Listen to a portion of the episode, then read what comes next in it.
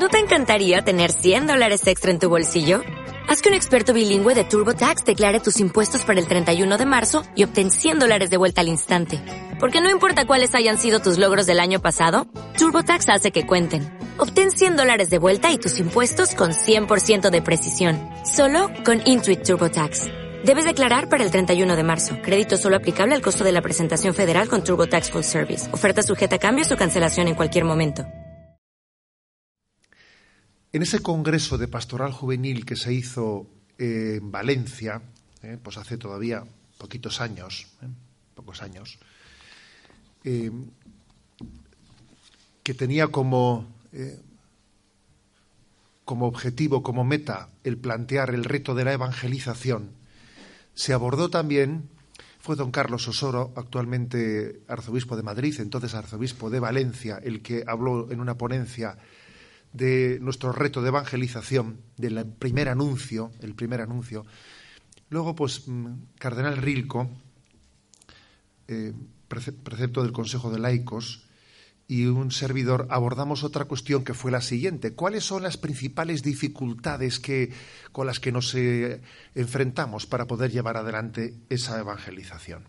Y entonces entre, entre ambos pues nos repartimos dos, digamos, dos frentes que pueden parecer distintos, ¿no? que están muy unidos, sin duda, que es la emergencia educativa de la que habló Benedicto XVI, que ciertamente la emergencia educativa es una gran carencia y por lo tanto eh, supone un gran obstáculo para la evangelización, la emergencia educativa.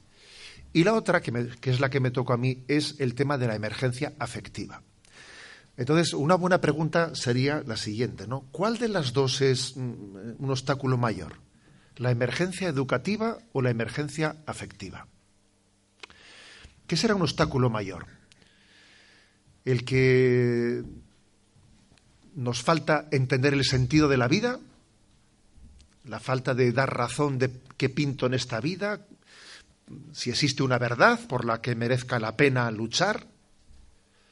Ese es el problema principal que tiene un joven hoy en día para poder ser feliz. No tiene un sentido. Si no tengo un sentido, ¿para qué? ¿No? Esa sería principalmente la tesis del famosísimo libro ¿eh? El hombre en busca de sentido de Virto Frank. ¿Os acordáis de ese famosísimo libro? Pues de, de, alguna manera su tesis es, es que si no hay sentido, es que si uno no tiene un porqué, es que no merece la pena ningún, ¿eh? pues ningún esfuerzo, es que yo me tiro la toalla, es que no. Ciertamente, desde esa perspectiva, uno diría, es que lo primero, lo primero es tener luz en la razón. Si yo en la razón no tengo una luz de sentido, si no, si no ha habido alguien que me haya ayudado a comprender el sentido de la vida, es que, mm, que pare en este mundo que me apeo, porque no entiendo nada, ¿eh? yo no veo nada. ¿Para qué todo esto, no? Claro, si a eso le unimos pues una falta de cultura muy grande, que es lo que Benedicto XVI llamaba la emergencia educativa, que es la falta de una explicación global de sentido, unida a una a un ir bajando el listón y bajando el listón y bajando el listón a nivel eh, a niveles pues eso increíbles de, de falta de, de, conocimiento de las cosas pues claro llega un momento en que no en que es una dificultad muy grande para la evangelización la emergencia educativa estamos llenos de anécdotas a la hora de, a la hora de comentar pues, eh, a dónde hemos llegado por la, por la falta de explicación del sentido de la, de, del sentido de la existencia. ¿Mm? Estamos llenos de. Hoy el problema principalmente es el rechazo, el, el, rechazo al mensaje cristiano o el desconocimiento del mensaje cristiano. ¿Cuál es el, el principal problema? El que el mensaje cristiano es rechazado o en realidad no es conocido. Porque una cosa es que se proponga y no le guste a uno y lo rechace, pero otra cosa es que lo desconozca. ¿eh? Hay un gran desconocimiento y eso es un problema de fondo, obviamente. Podríamos poner ejemplos montones. Si me permitís una anécdota que me ha pasado a mí hace poco, ¿eh? estaba con un grupo de alumnos ¿no? de una Icastola que no tienen ni asignatura de religión ni nada, ¿no? Y entonces, pues, me dice una chica por otra, ¿no? Me dice, esta es una esta llora, llora como una Madalena, ¿no? Estaba, estaba refiriéndose a que se emocionaba mucho con una película que habíamos visto. Esta llora como una Madalena. Y me impresionó la, la expresión. Y le dije, ¿tú ya sabes qué significa eso de que llora como una Madalena? Y se me quedó mirando y dice, pues no lo había pensado nunca. Dice, eso será que cuando tú estás desayunando y metes la magdalena en el café con leche y lo sacas, gotea. Porque decía, la magdalena, claro, al sacar del café con leche luego gotea, ¿no? Decía, no, no es por eso. Decía, de, imaginación vas muy bien, ¿eh? O sea, tienes una capacidad imaginativa impresionante, ¿eh? Decía, pero no es eso. ¿Tú sabes quién es María Magdalena? Decía, pues no. Bueno, entonces le conté que había una María Magdalena que lloró, que tal. Pero bueno, estamos en esas, ¿sabes? O sea, estamos exactamente en esas. O sea, hay una emergencia educativa tremenda, ¿eh? tremenda. Bueno, pero a pesar de eso, a pesar de eso, existe paralelamente, no, no al margen de, sino al mismo tiempo, al mismo tiempo integrada a la anterior, existe también una emergencia afectiva. Porque podría ocurrir, podría ocurrir que alguien estuviese eh, teóricamente muy formado, bien formado, en unos principios ¿eh? en unos principios y en unas verdades, y que tuviese unas heridas afectivas que hiciesen, ¿eh? que generasen que esos principios después en la vida no, no, tengan correas transmisoras, porque tiene unas heridas afectivas que le impiden ¿eh? que la verdad llegue a ser existencial. Es una verdad teórica, abstracta, que no llega a ser existencial. Y existen también heridas afectivas. Entonces, aquí hay como un, como un binomio. A ver, ¿qué es lo principal? ¿Las heridas educativas o las heridas afectivas? ¿Eh? Porque también os voy a decir que, ¿eh? que recientemente estuve en un, en un encuentro de terapeutas del proyecto Hombre, etcétera, y había allí un, pues un, un ponente que tenía la teoría de que, claro, que el tema afectivo era determinante, porque, porque si, si, un joven no tiene afectivamente un, sitio en el que se sienta querido, en el que se sienta amado, no va a ser capaz de dejar, de dejar la droga. Aquí lo importante es que alguien te quiera, que encuentre, pues eso, ¿no? Que encuentre pues una chica que le quiera, entonces dejará esto. Y él tenía esa teoría. Y él, que era agnóstico, decía, no importa Luego no importa el tema del sentido, no importa eh, si, la, si, hay verdades, si, existe un sentido verdadero o no existe un sentido verdadero. Lo importante es sentirse querido, decía él, ¿no? Y yo decía, oh, yo lógicamente le levanté la mano ¿eh? y le dije, cuidado, que también la afectividad puede ser utilizada como una pequeña droga. También la afectividad, si no, si no está basada en una verdad, ¿eh? también es una pequeñita droga la afectividad. Él decía, bueno, aquí lo importante es que alguien te quiera y para que tú ¿eh? dejes la droga. Le decía, sí, y si le deja de querer, volverá a la droga, ¿verdad? ¿Eh? O sea que existe la posibilidad de hacer una propuesta meramente racional de sentido o una propuesta meramente afectivista, ¿eh? de una afectividad desligada del sentido. Y entonces las dos cosas tienen que estar integradas. Yo creo que hoy en día una de las mayores tentaciones que tenemos es disociar verdad y amor. Creo que este es en este momento eh, la tentación principal a la que nuestra generación se afronta, ¿no? Disociar verdad y amor. Disociarlas. Entre las dos, ¿cuál es en nuestra cultura la antipática? Hombre, pues es que no hace falta ni que, eh, ni que lo diga. ¿eh? ¿Cuál de las dos es la antipática? Pues hombre, eso claro y en botella. La antipática es la verdad. Pero eso no quiere decir que se viva verdaderamente la otra, el amor. Es que un amor que no sea en verdad es una, es una deformación, es una caricatura de.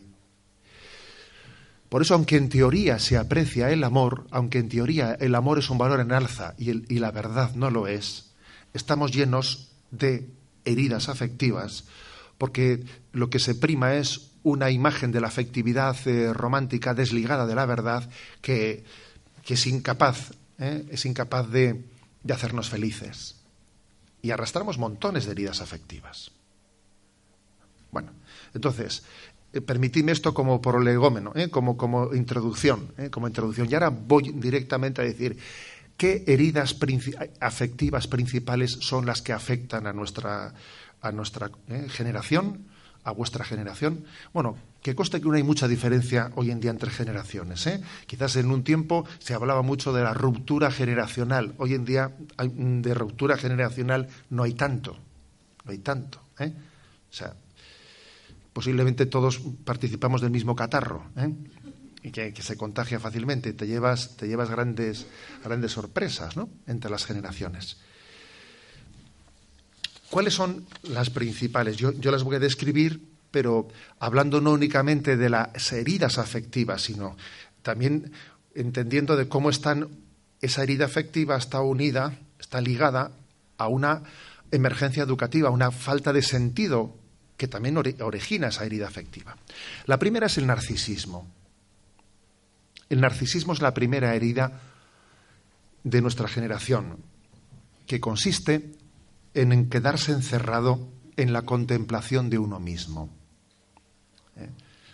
Es conocido el mito griego que nos narra que una ninfa se enamora de Narciso, este no le corresponde, y mientras huía de ella se queda pasmado ante su propia imagen reflejada en las aguas del río. Se enamora perdidamente de sí mismo. ¿eh? Esto le lleva a lanzarse al agua y allí a morirse ahogado. ¿no? El narcisismo es considerado como la incapacidad, o cuanto menos la seria dificultad, de amar a un tú distinto de ti mismo. Está ligado a la hipersensibilidad, a la absolutización de tus sentimientos y temores, a la percepción errónea de que todo el mundo gira, ¿eh? de que todo gira en torno a ti, de que, uno se piensa, se llega a creer que es el ombligo del mundo, ¿eh? o, vive como si lo fuese. ¿eh? Tiene una incapacidad de, de salir de sí mismo. Este es un tema muy determinante, es un problema mm, que que nos incapacita ¿eh? para recibir la revelación de Jesucristo, porque si algo nos dice la revelación judeocristiana, que amar es un éxodo, que amar es salir de ti mismo. Vete a la tierra que yo te mostraré, salir de tu propio, de tu propio entorno, perdón, caminar en la confianza, tener esperanza en lo que Dios te muestra en el futuro. El narcisismo incapacita para eso. Entonces, esto es un gran problema. El narcisista tiende a, poseer a las personas, a pretender poseer a todo, en vez de amar, posee, eh, intenta hacer la realidad a su medida. Es un gran drama, ¿eh? un gran drama. Por cierto, que es interesante comprobar, porque hay distintas versiones, ¿eh? hay distintas versiones de la narración del mito griego de Narciso. Y en algunas de ellas se narra que la tragedia de Narciso comenzó a gestarse desde el mismo momento de su concepción, porque él había sido fruto de una violación. Y entonces él, como había nacido en un no sentirse querido, no sentirse querido, eso le había provocado una falta de autoestima que le había llevado a, estar siempre dando tumbos en la vida. ¿eh? Curiosamente, eso también tiene una gran actualidad. ¿Eh? Gran actualidad. El narcisismo se manifiesta, tiene dos tipos de manifestaciones distintas que parecen contradictorias sin serlo. A veces el narcisismo se manifiesta de una manera muy eufórica, eufórica, pues con la pretensión de que uno, ¿eh? pues que uno se siente, pues eso, como se dice popularmente, ¿no? Pues la novia ¿eh? de la de, la boda y el niño del bautizo, ¿eh? se siente, pues, que todo gira en torno a él, hace una imagen de sí mismo triunfalista, falsamente triunfalista, y a veces, pues, el narcisismo, en vez de manifestarse de esa forma eufórica, se manifiesta de una manera depresiva, pues es pues que más que ir de eso, como se dice, más que ir de, la novia de la boda o el, ¿eh? o el niño del bautizo, pues uno va de muerto del entierro. ¿eh? Y entonces pues está siempre diciendo, pobrecito de mí, y todo me toca a mí, y pobre, soy un incomprendido, nadie me hace caso. ¿eh? Y también esto es una manifestación narcisista muy clara. ¿Mm? No esto es muy distinto al anterior, que va, que va, no es tan distinto al anterior, no te equivoques. ¿eh? Eso es como aquel que decían, había uno que era tan gordo, tan gordo, que se caía de la cama a la vez por los dos lados, ¿sabes? ¿Eh? Pues, pues, esto es un poco parecido. ¿eh? Uno, uno, puede ser un narcisista, pues que vaya en plan eufórico o que vaya en plan depresivo, pero en el fondo es manifestaciones distintas de una misma realidad. O, queriendo dar pena, ¿sabes? O queriendo dar pena, o queriendo parecer súper guay, pero en el fondo es el, el mismo que está mendigando, mendigando afectividad y mendigando ser el centro ¿eh? el centro del mundo, ¿no? el ombligo del mundo. Y además puede ser la misma persona, ¿eh? la que tenga el momento eufórico y el otro. Y además puede ser la misma persona hasta el mismo día, depende delante de quién esté. porque uno tiene papeles distintos según situaciones en las que está. Son dos papeles perfectamente compatibles. Sin la, sin la sanación del narcisismo es imposible conocer, amar, seguir a Jesucristo en profundidad y coherencia. Por eso es importantísima la sanación de esta herida. Muy importante. Los motivos. A ver, antes era más difícil ser narcisista que ahora, ¿sabes? Es más difícil. ¿eh? Cuando uno había nacido pues, en una familia numerosa en el campo de 12 hijos, ser narcisista es un poco difícil. Difícil ser narcisista. ¿eh? Mi madre, por ejemplo, nacida en un caserío y tal allí, bueno, que te cuento. A ver, es que eso era metafísicamente imposible ser narcisista. Era metafísicamente imposible. Pero hoy nuestra condición se presta, ¿eh? se presta a que lo seamos, ¿sabes? Hay unos condicionantes exteriores que nos hacen proclives ¿eh? a ello. Entonces, aquí no vale con diagnosticar el mal, es que es muy importante decir, y, y Señor, desdichado de mí, ¿no? ¿Qué haré yo para salir de esto? Si me doy cuenta que ese soy yo. Si yo tengo mucho de eso. ¿Qué hago yo? Eh? ¿Yo cómo puedo ser sanado de esa herida de narcisismo? Bueno, pues creo que el, Evangelio es, es, una gran medicina, ¿no? El, el Evangelio es verdaderamente sanador. No solo el Evangelio da remedios sintomáticos para bajar un poquito la fiebre, no. O sea, es capaz de sanar en la raíz las heridas, ¿no? Entonces, ¿qué ofrecemos? En primer lugar, una clave de sentido, que es, la, que es el anuncio del amor de Dios. Porque detrás del narcisismo, en el fondo hay un no sentirse querido. Y cuando uno no se sabe amado, mendiga afectividades. Y hay mucha gente que está mendigando afectividades y rechazando el amor. Pero bueno, ¿cómo haces eso? Rechazas el amor y mendigas afectividades. No te comes la chuleta y estás comiendo chuches. ¿eh? Esto, esto es lo que hacemos muchas veces en la vida. ¿eh? Estás, mal alimentándote y rechazas la comida que tienes en casa. Lo primero es el anuncio del amor de Dios, que es la fuente de la autoestima. No es verdad que el narcisismo sea un exceso de autoestima, que va, todo lo contrario. Eh, a veces uno, un narcisista, dice, qué chulo es, se piensa que, es, que va, si, se está autodespreciando no, no te equivoques, ¿no? Con los falsos, con las falsas mm, eh, mensajes que él, que está emitiendo. El autodesprecio no suele ser sino una manifestación más del narcisismo, ¿eh? o el pavonearse lo mismo.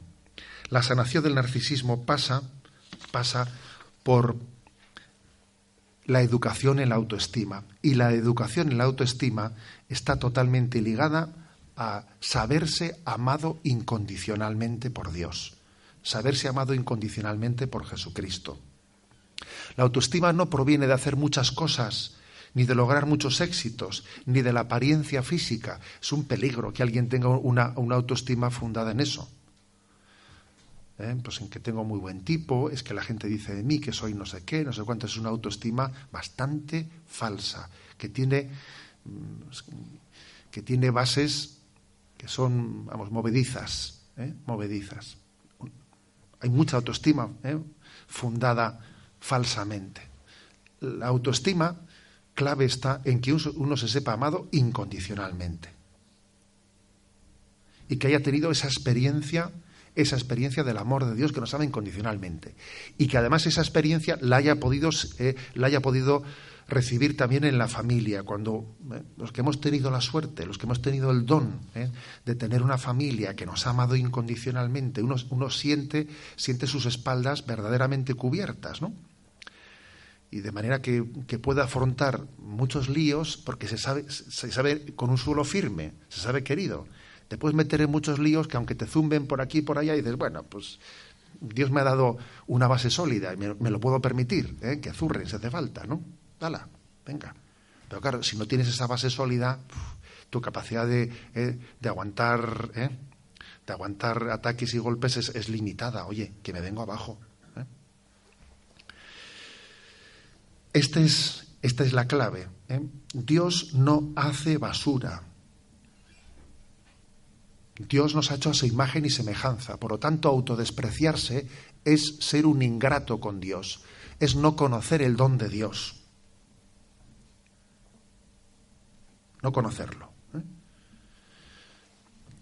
Nuestra generación es de mantequilla, somos blandos, muy blanditos, ¿eh? por muchas cosas, pero también porque no tenemos esa conciencia firme de ser amados incondicionalmente. Entonces uno es mucho más mucho más flojo. Por lo tanto, esta es la primera, ¿eh? el primer gran remedio, ¿no? el primer gran anuncio para sanar el narcisismo. El segundo, al mismo tiempo que el anuncio del amor incondicional de Dios expresado en la familia, el segundo lugar es la espiritualidad equilibrada, mística y ascética. Porque el Evangelio de Jesucristo no se reduce a una mística del amor, sino que también integra la ascética del olvido de nosotros mismos y la oblación generosa. A veces hemos hecho una mística que ha sido un poco una mística, eh, a ver, pues romántico, ¿eh? romántico poética. Pues eso, Dios te quiere, payasitos y florecitas y tal. Sí, está muy bien, pero a ver cómo eso no lo traduzcas, ¿eh? Cómo eso no lo traduzcas en una experiencia estética en la que tú compruebes que ese amor de Dios a ti te da la capacidad ¿eh? de la renuncia, del sacrificio, del olvido de ti mismo, eso, eso, es pura poesía. Si la mística no va unida de la estética, ¿eh? es casi confundir mística y poesía. Entonces creo que esto es importante. Jesús dice en el Evangelio, al mismo, al mismo tiempo que te dice, te amo, te quiero incondicionalmente, doy mi vida por ti, te dice, el que quiera seguirme, que cargue con su cruz y me siga. El que no está conmigo está contra mí. No podéis servir a dos señores. El que busque su vida la perderá. El que pierda la pierda por mí la salvará. O sea que es que la mística y la estética tienen que estar unidas. Si no estamos jugando a palabras bonitas. En el fondo, en el fondo, la cumbre de la estética y de la mística está en la pasión y muerte de Jesús. En Jesús, en la pasión de Jesús, vemos la cumbre de la mística porque Jesús entrega su vida por amor, pero también hay una escuela de ascética, hay una escuela de olvido de nosotros mismos. O sea, que hay que morir a, nosotros mismos, a nuestra carnalidad, ¿eh? para poder vivir una vida, una vida auténtica. ¿eh?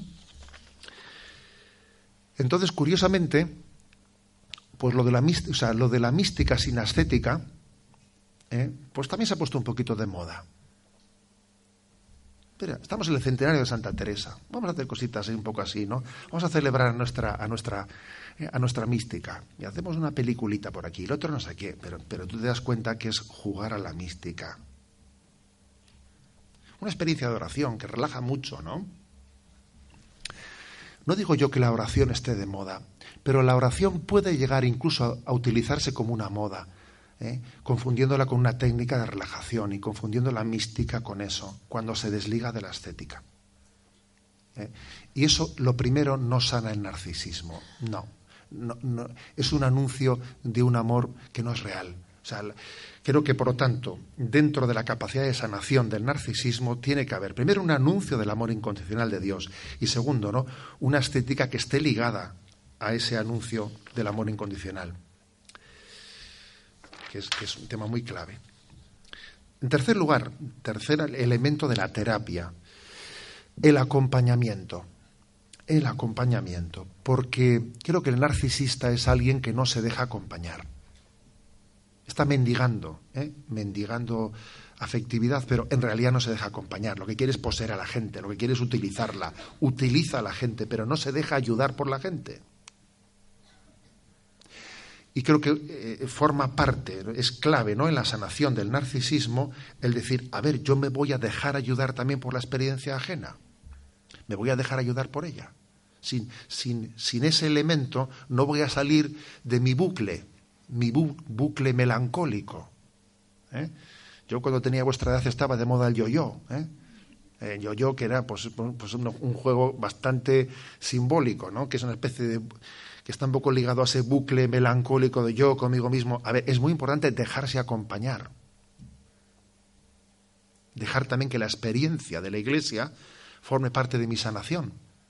De que haya un carisma que haya, sí, un carisma, una metodología de la que Dios quiera servirse para que yo me sane.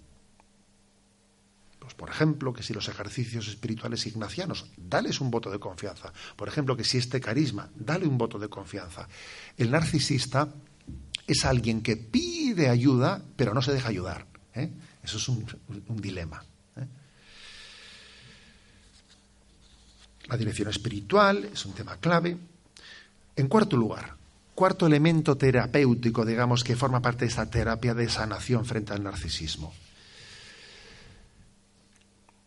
El encuentro, ¿eh? el encuentro con los pobres. O sea, que creo que también tiene una gran capacidad de choque en nuestra vida sanadora. Tiene una gran potencialidad sanadora encontrarte con las víctimas reales de la vida.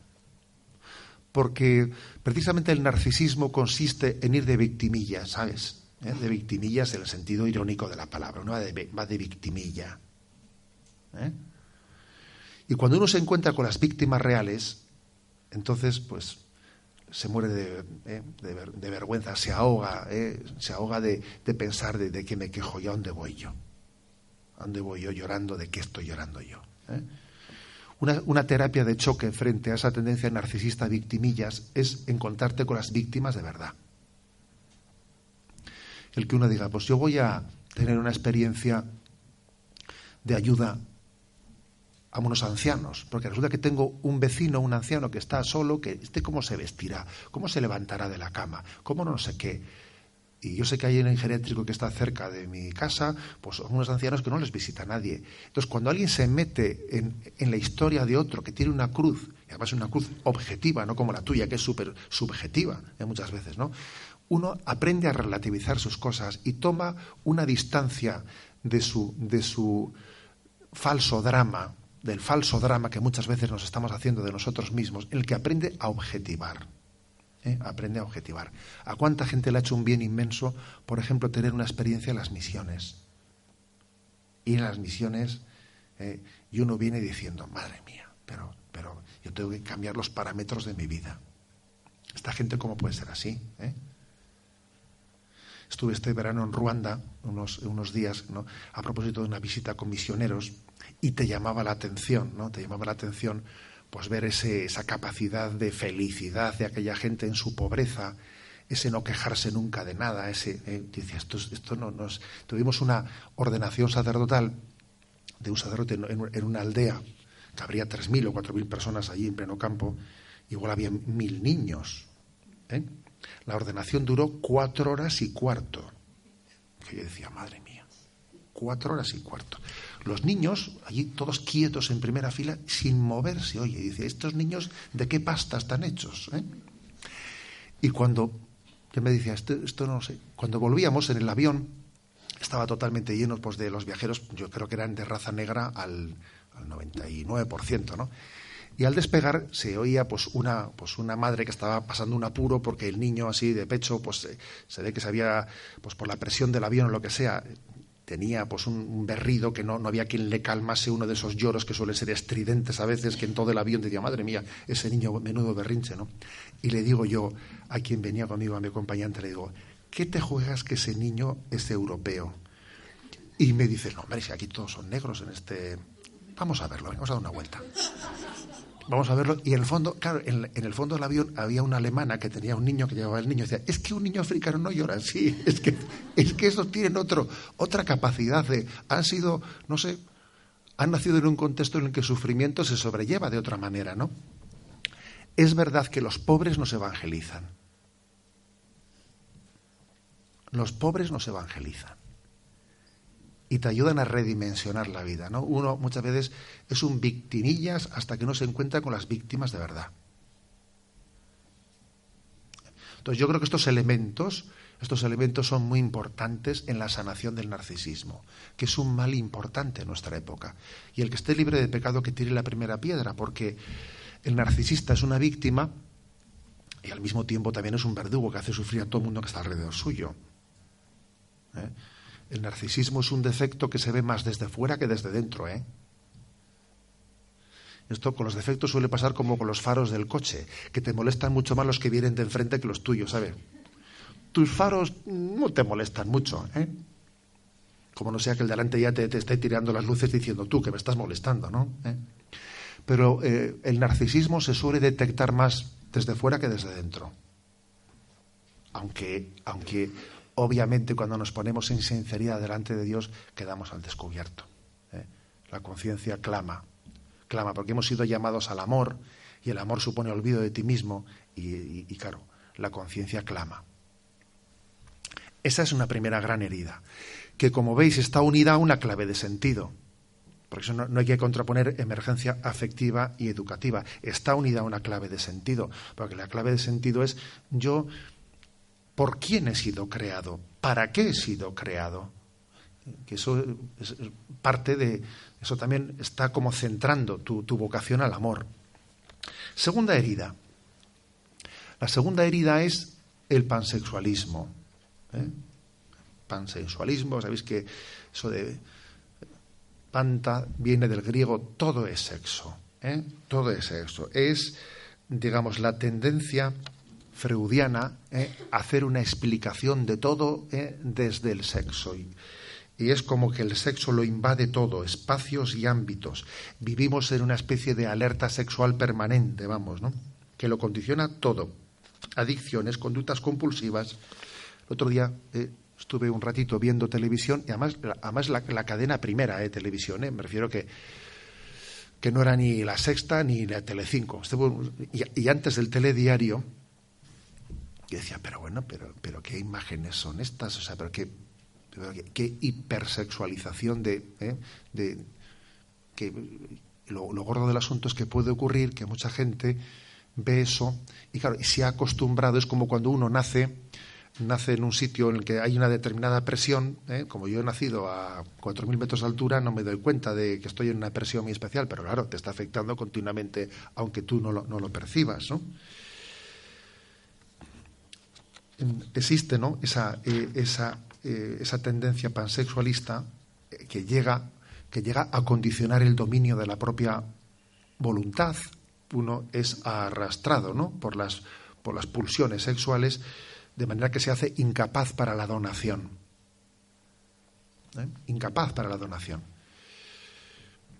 Y existe un auténtico drama drama porque todo esto además se ha ideologizado, forma parte también, digamos, no, no, solamente de la herida de la herida afectiva, sino que se le ha dado una especie de marco ideológico, como diciendo es que eso es que eso es así, ¿eh? y entonces eh, el amor y el sexo son dos cosas distintas y diferentes, ¿no? O sea, es decir, se niega la verdad del amor humano. La Conferencia Episcopal Española en el año 2012 publicó un documento muy importante titulado La verdad del amor humano, orientaciones sobre el amor conyugal, la ideología de género y la legislación familiar. Es un documento importante para entender la verdad ¿eh? del amor humano. Existe una verdad del amor humano. Somos hijos de, eh, de una cultura en la que este punto en concreto ha sufrido una gran herida, una gran herida que comenzó en torno a esa revolución sexual del mayo del 68, que, en la que primeramente hubo un divorcio entre sexo y procreación. Ese fue un poco el origen de la herida, ¿no?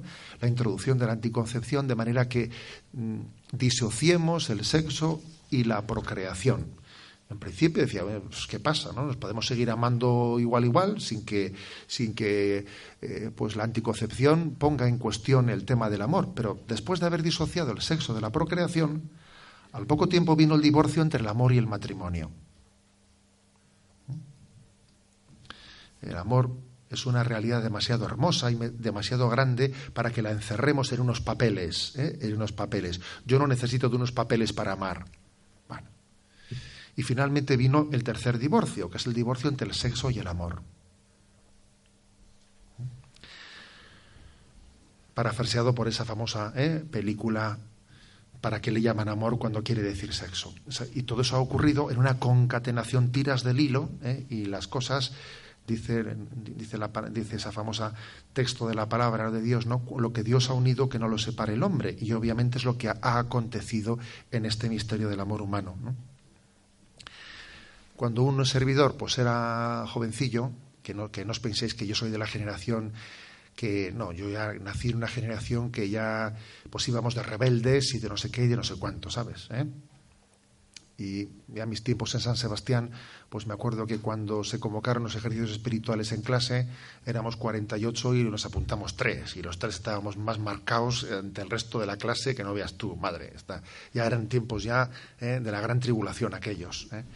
Eran tiempos de la gran tribulación. Bueno, pues me acuerdo que en aquellos, ¿eh? que en aquellos años ya totalmente contestatarios, pues el tipo de polémica que teníamos con, pues con el profesor de religión, el tipo, pues si se quieren, ¿eh? si, se, si se quieren, ¿por qué tienen que tener, ¿eh? digamos, ningún tipo de, de, estar esperando al matrimonio? Si se quiere, pues que se expresen ¿eh? el amor sexualmente, ¿no? Ese era, este era nuestro, nuestro, nuestro grito de guerra, ¿no? Si se quieren, si se quieren, ¿por qué no, no? Bueno, pues hay que decir que ha pasado el tiempo y, aquel, y aquella formulación se ha quedado totalmente obsoleta. Totalmente obsoleta. En este momento el asunto no es ni que si, ni se quieren ni que si no se quieren, sino que estamos en la, en la cultura del rollo en la que las dos cosas son distintas y diferentes y no hay ni por qué ligarlas, ¿no? Y además estamos en una cultura en la que hay muchísimas personas que parten de una herida, que es la herida de que han jugado con ellos, a mí han jugado conmigo. Entonces yo me siento herido, ¿no? Y como me siento herido porque han jugado conmigo, se han servido de mí sexualmente, ¿qué puede ocurrir? Que a veces uno huye para adelante, dice, ah, sí, pues ahora ya mm, no voy a amar, porque yo amé, hice una apuesta de amar y se han servido de mí. Bueno, pues yo ahora, ahora voy a también a jugar yo con los demás. Se han jugado, han jugado conmigo, yo voy a devolver la pelota y me voy a blindar para no amar para no comprometerme afectivamente y lo que haré será intentar jugar con uno y con otro. Eso está ocurriendo con frecuencia en nuestra generación y se sufre mucho, mucho. ¿Mm? Muchísimo. Y en las relaciones entre los jóvenes, el hecho de que de que no se, no, se, entienda que la sexualidad está ligada al matrimonio, está ligada a la transmisión de la vida, hace que, que las continuas rupturas ¿no? en las relaciones entre los jóvenes en el fondo sean una especie de mini divorcios. Mini divorcios. ¿Por qué? Pues porque están originando, están originando, es decir, te lo doy todo, nos, lo estamos dando todo cuando en realidad no somos nada y la ruptura es dramática, porque es inevitablemente dramática, aunque intentemos disimularlo como si no ocurriese nada. Estamos teniendo una, una, relación como si fuésemos marido y mujer y luego en realidad lo vamos a romper todo y se están produciendo continuamente dramas de mini divorcios entre nosotros, ¿no? Por no entender la diferencia entre la etapa del noviazgo y la etapa del matrimonio el noviazgo es una etapa de discernimiento y el matrimonio es el momento de la entrega. Cuando uno en el noviazgo se dedica a entregarse en vez de a discernir, curiosamente llega al matrimonio y comienza a discernir en vez de entregarse. Entonces es así. Entonces el matrimonio comienza a discernir si me tenía que haber casado. Eh, o sea, las etapas están eh, alteradas y eso conlleva mucho sufrimiento. La herida del pansexualismo eh, condiciona mucho, condiciona mucho la acogida del Evangelio de Jesucristo. Hay mucha gente que sufre. ¿Cuántas adicciones está generando todo esto? Es verdad que es verdad eso de que esta opción pansexualista es una opción del hombre libre. Mira, no los sacerdotes somos los primeros testigos de que eso es una gran mentira, de que el sexo es una gran esclavitud. ¿Cuánta gente hay que está sufriendo sufriendo por no poder ser libre, ¿eh? por no sentirse libre para vivir la castidad, pues por haber llegado eh, a, generarse en él unas esclavitudes, unas adicciones, ante las cuales no se siente suficientemente dueño de sí mismo. Eso es, un auténtico campo de esclavitud, que además, además eh, vamos, yo, plantea a la Iglesia un gran reto, el gran reto de cómo acompañar a la gente que está esclava de adicciones al sexo para poder ayudar a recuperar su libertad. Es un gran reto en el que tiene que integrarse también la psicología, pues una terapia con el acompañamiento espiritual. De eso tenemos así, Y mientras que el mundo dice, somos libres, dice, por Dios, tú, no hablas con la gente a solas, ¿no? Tú no hablas con la gente a solas. La gente está sufriendo mucho por todas esas esclavitudes que le impiden, le impiden la libertad, ¿no? Por lo tanto, creo que hay, hay un gran reto de primero de sanación, sanación de esclavitudes, sanación de adicciones que se han ido generando, especialmente el factor de internet ha sido tremendo. La combinación de pornografía e internet ha generado muchísimas adicciones que cuestan sangre, sudor y lágrimas, ¿no? También el, liberarse de ellas. Pero creo que la Iglesia en cada momento de la historia, la Iglesia ha sido, ha sabido ser, pues una, pues un buen samaritano que ayuda subsidiariamente a la sociedad y así como en un tiempo la Iglesia pues hizo universidades y en otro tiempo la Iglesia hizo puentes para que los qué tipo de necesidades tiene hoy en día eh, la, sociedad que tiene que ser la Iglesia misma la que la que los salga a su servicio porque las administraciones no están para ello pues por ejemplo ayudar a las parejas ¿eh? a unirse y no a separarse yo siendo obispo de Palencia voy a decir que salió una, una ley aquí, una ley del gobierno de Castilla-León, ley de mediación familiar. Y yo cuando la vi dije, madre mía, por fin vamos a tener una ley que nos ayude. Y yo, me pegué una alegría. De repente leí la ley y dijo, ah, ley de mediación familiar es ayudar a que se separen de buen rollo. Pero, o sea, y pide una entrevista con el consejero. Y le dije, ¿me está usted diciendo que ha hecho usted una ley para ayudar a los que ayuden a separarse y no para ayudar a los que estamos intentando que se afronten los problemas del matrimonio y que el matrimonio recupere su comunión y viva en unión. Es que no habíamos pensado, que no habíamos pensado. Pero bueno, ¿pero dónde estamos? Hoy en día la Iglesia subsidiariamente tiene que hacer servicios que las administraciones están a por uvas, que no los hacen, como es, como es los centros de orientación familiar en los que ayudemos a que el matrimonio pueda sanar sus heridas y vivir en comunión. Eso hoy en día lo hace la Iglesia, no lo hace nadie. O, por ejemplo, la sanación de las adicciones frente al sexo en Internet, o otro tipo de adicciones ante la tecnología.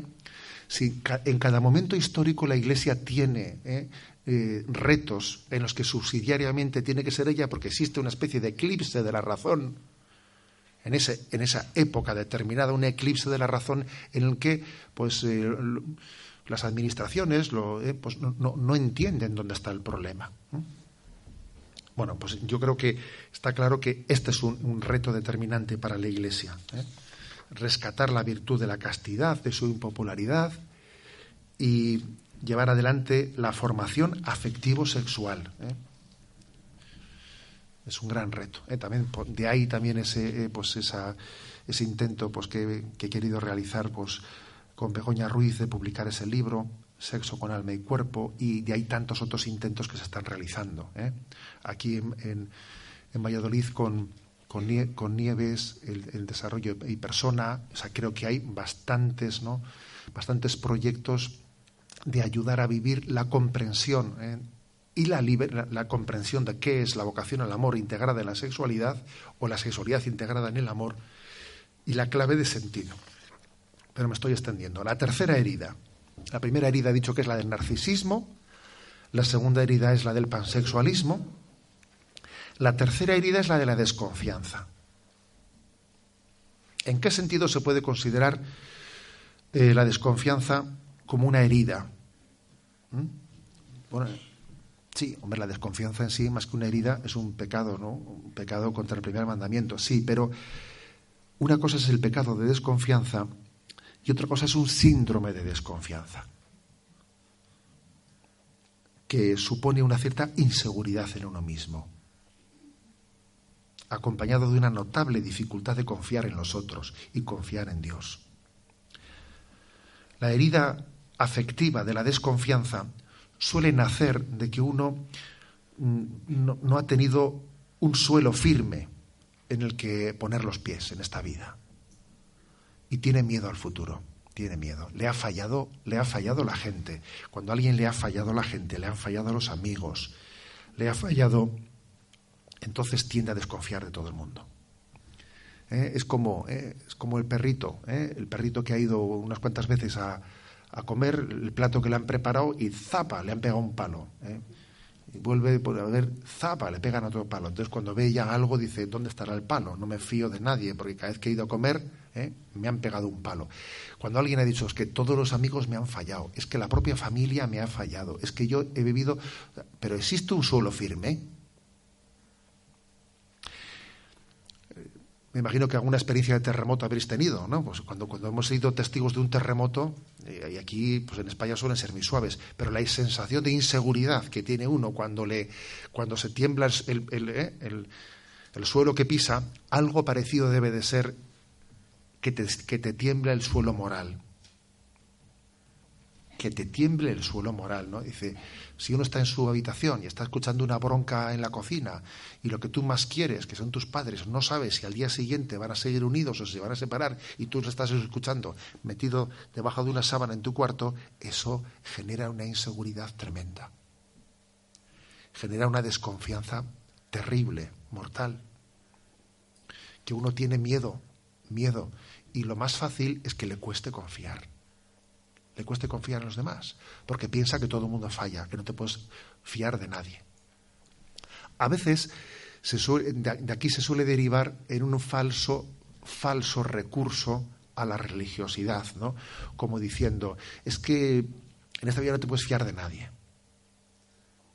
Entonces yo únicamente me voy a fiar de Dios. No me fío de nadie, pero Dios no me va a fallar nunca. ¿eh? Mira, cuando alguien hace ese planteamiento, en el fondo, ¿eh? Va a terminar desconfiando de Dios, porque si alguien tiene una tendencia a la desconfianza, ¿eh? fuertemente grabada dentro de sí, la va a proyectar en Dios al final. Y le va a costar fiarse de Dios. Para fiarse de Dios también hay que saber fiarse de los demás. ¿eh?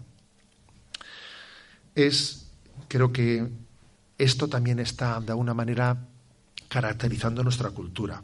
Por ejemplo, existen muy pocas relaciones sociales reales y mucho, pues me, pues me, aíslo en, las redes sociales, me, aíslo, me en una experiencia que es totalmente virtual, pero no es real, ¿no? Es, me escapo de las relaciones. Y la experiencia de la amistad, de la amistad, pues ha padecido mucho, ¿no? Está padeciendo mucho en este síndrome, síndrome de la desconfianza. ¿Cuándo una amistad es real?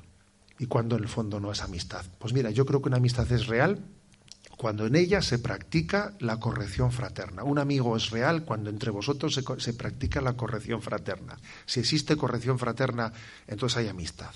Y si no, eh, eso no es amistad. En el fondo yo no me fío de nadie, ¿no? No me implico, no me implico en el bien del otro. ¿eh?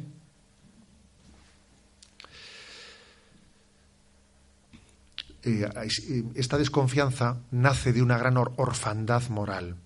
El hecho de que uno no haya tenido personas de las que sentirse orgulloso, que no haya tenido referentes en su vida eh, que uno diga, me gustaría ser como este leñe. O sea, dijo, qué persona, qué gozada, qué no sé qué. Cuando uno no ha tenido referentes, referentes morales, no sé si sabéis aquel, aquel cura que le dice a un niño, le dice, eh, ¿tú, quieres ser, ¿tú quieres ser cristiano? dice, no, prefiero ser Messi, le dice. ¿eh? Pues, bueno, bueno, pues parecería una broma, ¿verdad? Pero, pero es verdad que, que, hay muchos niños pues que, que, que le faltan referentes, ¿sabes? Que le faltan referentes. Tú has visto a alguien que te dé deseo de, de ¿eh? deseo de emulación, deseo no sé qué. Es que si no, no sé, nosotros me acuerdo que que pues de pequeños una gran cosa que nos hicieron fue darnos a conocer la vida de los santos, a Francisco Javier y el otro, ¿no? Y entonces prefiero tener a Francisco Javier como referente que no a Messi, con todos mis respetos. No me imagino a Messi evadiendo impuestos, digo a Messi, a Francisco Javier. Entre otras cosas porque era pobre y no tenía nada que evadir, ¿sabes? Es que puestos, puestos a, eh, a, tener, eh, a tener puntos de referencia, es que es muy importante donde pongo el ojo. ¿Yo en quién me reflejo? A ver, en este, madre mía. Es que no es lo mismo tener a Francisco Javier como referente que a Messi. No es lo mismo. Y yo no soy del Madrid, ¿eh? ni del Barça, no os preocupéis, soy de la Real. ¿eh? que, que es una cosa que no puede ser, ¿eh? que no puede ser. La desconfianza también se ha generado porque uno no tiene referentes de los que sentirse orgulloso. A ver, ¿de quién nos vamos a sentir orgullosos? ¿De quién? ¿De Rajoy? Madre mía. ¿Y de quién? ¿El Pedro Sánchez? Si es que no, si es que existe un problema de falta de referentes con los que uno sentirse orgulloso. ¿eh? Cuando, cuando San Ignacio de Loyola hace la meditación famosa del rey, ¿eh? del rey eterno, él primero dice, imagínate un rey, ¿eh? pues que a ti te gustaría que te llamase a su servicio. Imagínate ese rey, pues ese, ese líder ¿no? de, tu tiempo que te pide ser colaborador suyo. Imagínatelo. Pues ahora imagínate, pues que es Jesús. Dice, bueno, aquí lo que nos falta es el referente primero. Pues claro, ¿eh? San Ignacio de la parte de un referente que aquí hoy en día muchas veces no existe. ¿eh? Yo creo que los santos tienen que ser ese referente. Por eso es tan importante ¿no? que la Iglesia ponga modelos de santidad uno tiene que ser amigo de los santos para aprender a confiar. O sea, la santidad es posible. Hay gente buena y mucho más de lo que nos pensamos. Hay agua en la piscina para poder tirarse, ¿sabes? Hay agua en la piscina. Pero claro, uno tiene que tener la experiencia muchas veces tiene que tener la experiencia de ver cómo el otro se ha tirado y ha sonado chaf. Y digo, pues ahí parece que había agua, tú, ¿eh? Pues eso, es lo que hacen los santos, que se tiran, ¿sabes? Y uno dice, ostras, había agua ahí. ¿eh? Entonces, la experiencia de la desconfianza se sana así, ¿eh? se sana teniendo esa experiencia de comunión en el seno, en el seno de la Iglesia. Y, por supuesto, permitidme que concluya diciendo que, que la espiritualidad del corazón de Jesús la espiritualidad eh, de la confianza y el abandono en el corazón de Cristo es muy importante. Estamos en un sitio como el santuario de la, eh, de, la, de la Divina Promesa, estamos en un sitio emblemático en Valladolid para decir esto. Hay una espiritualidad del corazón de Jesús que es verdaderamente educadora de nuestro abandono, del abandono confiado en el amor de Dios. El abandono confiado. Recuerdo que en un encuentro de matrimonios un padre nos daba testimonio de lo siguiente, ¿no? Decía él que estaba, esto fue al comienzo de la crisis, cuando comenzó con fuerza la crisis en España y él tenía un problema serio porque en su trabajo, pues el, el gerente le estaba obligando a hacer cosas pues que eran contrarias a su conciencia, chanchullos y mentiras, pues con clientes y con cosas que él decía, en esta empresa yo me estoy manchando, me debería de ir a otro sitio. Dice, pero ¿cómo me voy a ir a otro sitio, por Dios? ¿Cómo voy a ir a otro sitio? En este momento que, con esta crisis que y estaba con una lucha interior tremenda. Y nos contó que estaba el domingo por la tarde con eso dentro de él, sufriendo, sufriendo, y que el niño pequeño, que tenía dos años y medio, que debía ser pues eso, un chicote, un, kamikaze, dice que se estaba subiendo a la, eh, a la mesa. Él estaba tumbado en el suelo. Y que el niño se subía a la mesa y desde la mesa se lanzaba para que su padre zas le cogiese haciendo una palomita, ¿no? y cuando veía que su padre le había cogido, el niño todavía se tiraba más lejos otra vez para que él hiciese una palomita mayor, ¿no? Y, el otro se tiraba más lejos, ¿no? Diciendo, mi padre ya se estirará más, ¿no? Y decía, y nos dije él, que él entendió y dijo, hostia, aquí este mocoso se fía de mí, sabiendo que yo voy a hacer la palomita más larga y no se va a estrellar en el suelo, ¿no? Y yo no me voy a fiar de Dios, ¿eh? Para dejar. Y dice que llegó el lunes y dejó el trabajo, ¿sabes?